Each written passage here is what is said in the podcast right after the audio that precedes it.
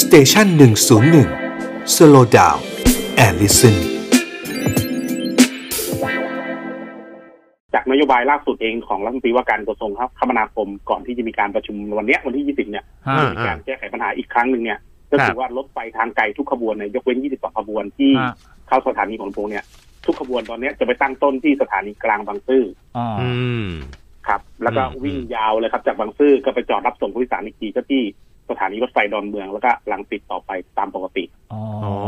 ซึ่งผู้โดยสารที่อยู่รายทางจากเคยไปขึ้นไปที่บางขึ้นไม่ได้แล้วอืมได้ขึ้นไม่ได้แล้วครับ ก็คืออมถ้าคุณไม่มาขึ้นที่สถานีกลางบางซื่อคุณก็ต้องไปขึ้นที่สถานีดอนเมืองเลยอ๋ออ๋อแล้วตกลงก็เหลือ22ขบวนเท่านั้นเองที่จะเข้าหัวลำโพง เออณณตอนนี้ก็คือทางรัฐมนตรีเองเนี่ยก็บอกว่า อาจจะให้มีแค่22ขบวน แต่ตอนนี้ทางสาภาพเองเนี่ยจากวันที่14 ธันวาคมที่มีการรับฟังความคิดเห็นเองเรามองว่าฮะครับปัญหาที่มาเพิ่มเติมมากขึ้นก็คือ ประชาชนผู้โดยสารเนี่ย ซึ่งไม่มีทางเลือกในการที่จะเข้าไปนั่งรถแท็กซี่ นั่งรถประจำทางเข้าไปที่สถานีกลางบางซื่อเองเนี่ยอืมจากเดิมที่เขาเคยขึ้นที่หัวลำโพงหรือที่สำเสนเองเนี่ยอืมครับตอนนี้กลายเป็นปัญหาของเขาแล้วว่าจะจะมีทางทางเลือกทางไหนที่เขาจะไปขึ้นที่นั่นอืมนะครับ แล้วก็อืมคนที่เคยขึ้นที่หลักสี่บางเขนเนี่ยอันนี้ก็อีกเรื่องหนึ่งอืมนะครับอืมการอืมการเพิ่มภาระให้กับประชาชนนะครับ แล้วเราเสนอยังไง ก็เสนอว่าอย่างน้อยเองเนี่ยในตอนนี้เองที่ความไม่พร้อมของระบบด้วยฮะเรื่องของตัวรถเรื่องของขบวนรถต่างๆ เนี่ย ก็เสนอว่าอย่างนั้นเองเนี่ยควรที่จะ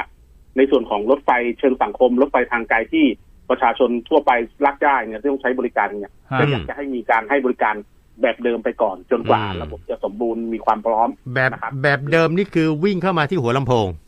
วิ่งเข้ามาที่หัวลำโพงแล้ววิ่งอยู่ระดับล่างเหมือนเดิมอ๋อนะครับเอาเอาไอ้ที่บอกว่า52ขบวนเนี่ยเหรอ ใช่ครับ อันนี้เป็นข้อเสนอที่สาภาพเสนอเพิ่มเติมว่า เพื่อเป็นการเอ่อบรรเทาความเดือดร้อนของพี่น้องประชาชน แล้วก็จริงๆ แล้วเรื่องหนึ่งก็คือว่า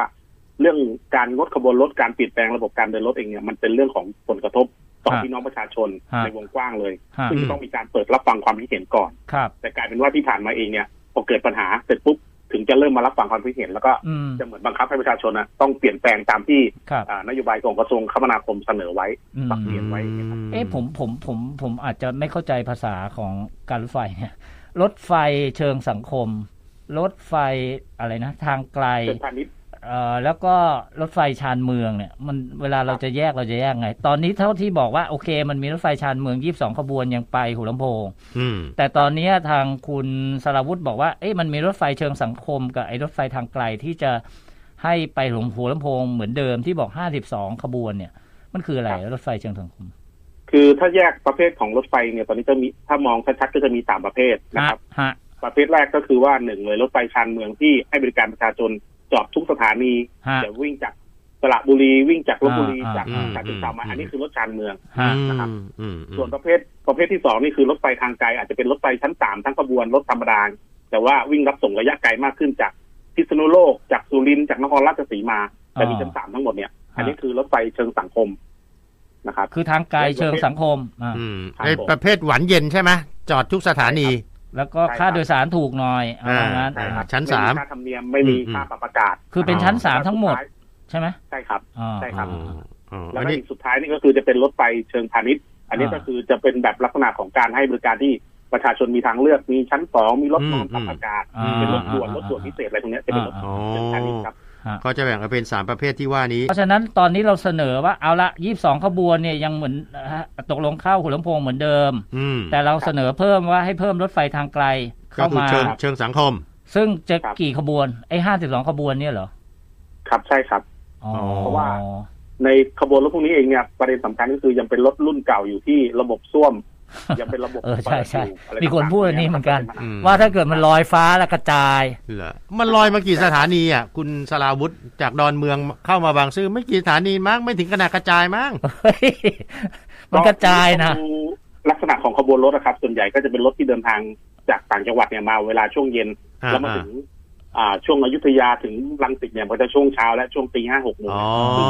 ซึ่งมันมันได้เวลาของแต่ละคนเขาอะอืมมันถึงเวลาแล้ว เขาก็จะปุ๊บปุ๊บปุ๊บปุ๊บปุ๊บปุ๊บกันอะอ๋ออืมทีนี้ในแง่สาภาพเองอะหลังจากเรามีหนังส่งหนังสือไปแล้ว แล้วตกลงยังไงฮะ ถ้าเกิดว่าเขาเขายืนยันว่าจะทำตามเดิม อืมเราจะเราจะเดินรถไหมก็ในส่วนของเดินรถเองเนี่ยในส่วนพนักงานก็ปฏิบัติตามหน้าที่แต่เพียงแต่ว่าณตอนนี้เองเนี่ยถ้าเกิดวันณวันนี้เองเนี่ยถ้า ทางการรถไฟหรือว่าทางกระทรวงคมนาคมเองเนี่ยยังยังยืนยันที่จะทำตามแผนเดิมเองเนี่ย อันเนี้ยในส่วนของสาภาพเองก็ต้องส่วนสองจะทำสองส่วนฮะก็คือส่วนแรกอาจจะต้องประชาสัมพันธ์ให้ประชาชนรับทราบว่าจากนโยบายต่างๆ ที่มันเกิดขึ้นเองเนี่ยฮะก็คือเป็นจากนโยบายจากรัฐบาลจากนโยบายจากฝ่ายบริหารอ่าซึ่อ่างอ่าพนักงานการรถไฟเองเนี่ยก็ต้องทำตามคำสั่งนะครับ แต่เพียงว่าผลกระทบที่เกิดขึ้นเองเนี่ย มันไม่ใช่สิ่งที่เกิดขึ้นจากการที่พนักงานเองเนี่ยมีความพร้อมในการทำงานผลกระทบที่เกิดขึ้นต่างๆ เนี่ยก็ต้อง แจ้งให้ประชาชนรับทราบว่าต้องเจอปัญหาแน่นอนนะครับอืมและในส่วนที่สองก็คือ ในส่วนของภาพรวมผลผลกระทบของพี่น้องประชาชนที่ได้รับเองเนี่ยสาภาพอาจจะมีขั้นตอนทางทางกฎหมายฮะหลาย ๆ ส่วนนะครับ ที่จะต้องดำเนินการไม่ว่าจะเป็นเรื่องของสิทธิของประชาชนตามรัฐธรรมนูญมาตรา 58 นะครับ ว่าอืมในเรื่องของการอืมดำเนินการที่มีผลกระทบต่อประชาชนเองเนี่ย ถ้าครับรัฐบาลหน่วยงานของรัฐเองเนี่ยยังไม่ได้มีการรับฟังความคิดเห็นยังไม่ได้มีการศึกษาแล้วก็ ถึงเรื่องผลกระทบเองเนี่ยอันเนี้ยก็อาจจะต้องใช้สิทธิทางทางกฎหมายในเรื่องของการขอความคุ้มครองหรือว่าให้ในการหยุดการดำเนินการก่อนนะครับมก็ต้องไปยื่นต้องไปยื่นไปศาลปกครองเออต้องไปศาลปกครองเด็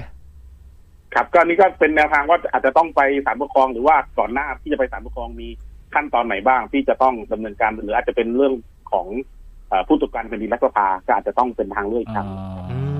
มก็โอ้โหก็ก็หมายถึงว่ายื่นผ่านช่องทางผู้ตรวจการใช่ไหมฮะแล้วก็อืมไปขอ เอ่อเอ่อฉุกเฉินคุ้มครองชั่วคราวครับให้หยุดแต่แผนก่อนใช่ อืมครับแต่ก็ยังหวังว่าทางรัฐมนตรีว่าการกระทรวงคมนาคมหรือว่าทางนายกเองอาจจะต้องรับฟังความคิดเห็นประชาชนแล้วถ้าเกิดมองเห็นว่าเป็นความเดือดร้อนของพี่น้องประชาชนก็น่าจะเปลี่ยนใจน่าจะชะลอการดำเนินการไว้ก่อน ก็ยังยังมีความหวังเล็ก ๆ อยู่นะครับว่า อืม หน่วยงานรัฐระดับนโยบายอาจจะต้องฟังความเดือดร้อนของประชาชนก่อนครับ ครับ อืมอืมอืมอืมอะ